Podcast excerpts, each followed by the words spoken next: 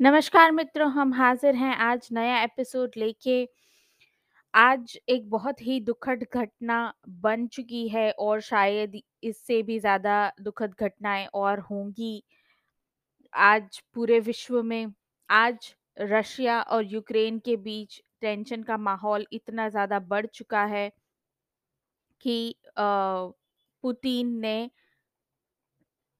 War declare कर दी है यू यूक्रेन यूक्रेन पे यूक्रेन पे हमले हुए हैं मिसाइल के साथ-साथ।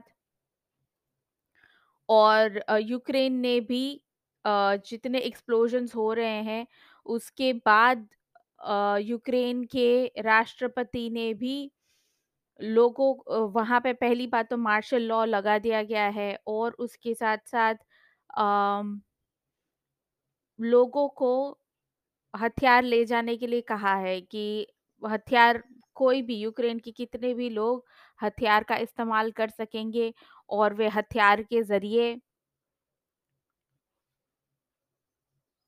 अपनी, अपने देश को बचाने के लिए वे हथियार ले जाकर लड़ सकेंगे।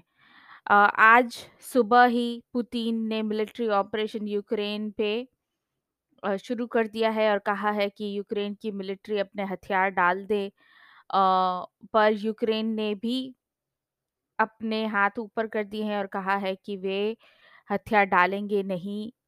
यूक्रेन पे कुछ हमले हुए हैं, पाँच बेसिस पे मिसाइल अटैक्स किए गए हैं। अ, पूरा विश्व इस समय तनाव से गुज़र रहा है, सभी को इस बात का डर है कि कहीं रश रशिया एक न्यूक्लियर पावर है, न्यूक्लियर पावर होने के साथ-साथ इस बात का डर है कि कहीं ये पूरा मामला न्यूक्लियर अटैक तक ना पहुँच जाए।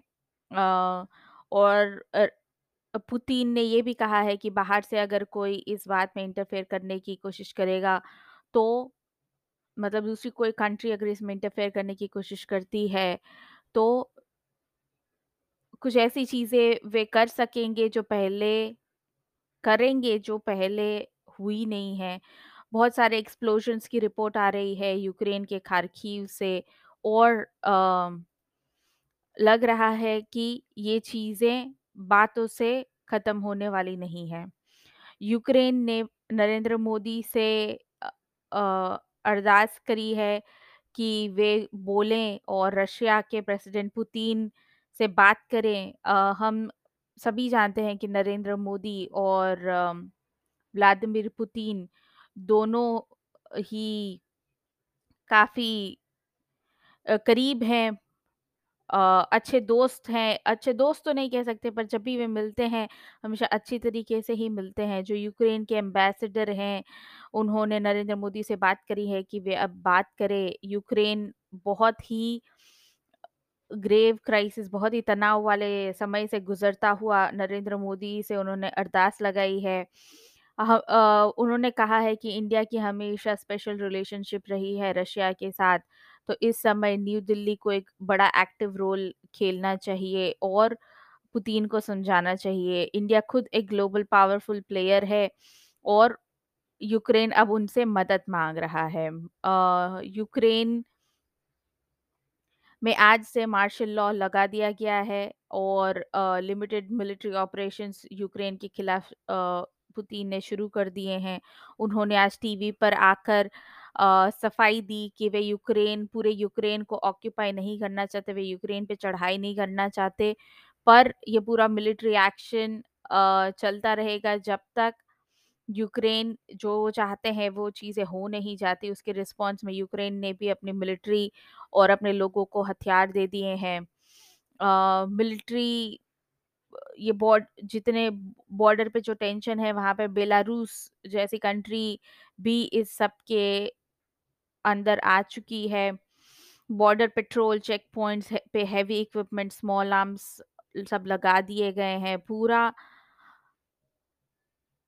अभी पूरा भारत, पूरा विश्व ये देख रहा है कि अब आगे क्या होगा। बेलारूस की हेल्प बेलारूस की मदद लेकर यूक्रेन ने भी रशिया पे धावा बोलने की तैयारी कर ली है। इन सब के बीच कहीं ना कहीं ये बात का डर लगता है कि कभी भारत पे अगर ऐसी सिचुएशन आ जाती है, तो हमारे पास तो इतने सारे जयचंद हैं कि जो देश को बेच आएँगे और कुछ ऐसे लोग भी हैं जो इस बात से मना ही कर देंगे कि कोई मिलिट्री एक्शन हो ही नहीं रहा। बहुत ही तनाव भरी स्थिति है, ऐसी तनाव भरी स्थिति में अब देखेंगे कि पुतिन आगे क्या करते हैं और ये वॉर अब कितना आगे बढ़ेगा और क्या होगा इसका आगे चल के। अ, पर हम तो सभी सभी विश्व के सभी लोगों से हाथ जोड़कर यही प्रार्थना करेंगे कि सभी शांति बनाए रखें और सभी के साथ सभी के साथ अच्छा ही हो। उसी के साथ आपसे विदा लेंगे। बहुत-बहुत शुक्रिया। जय हिंद।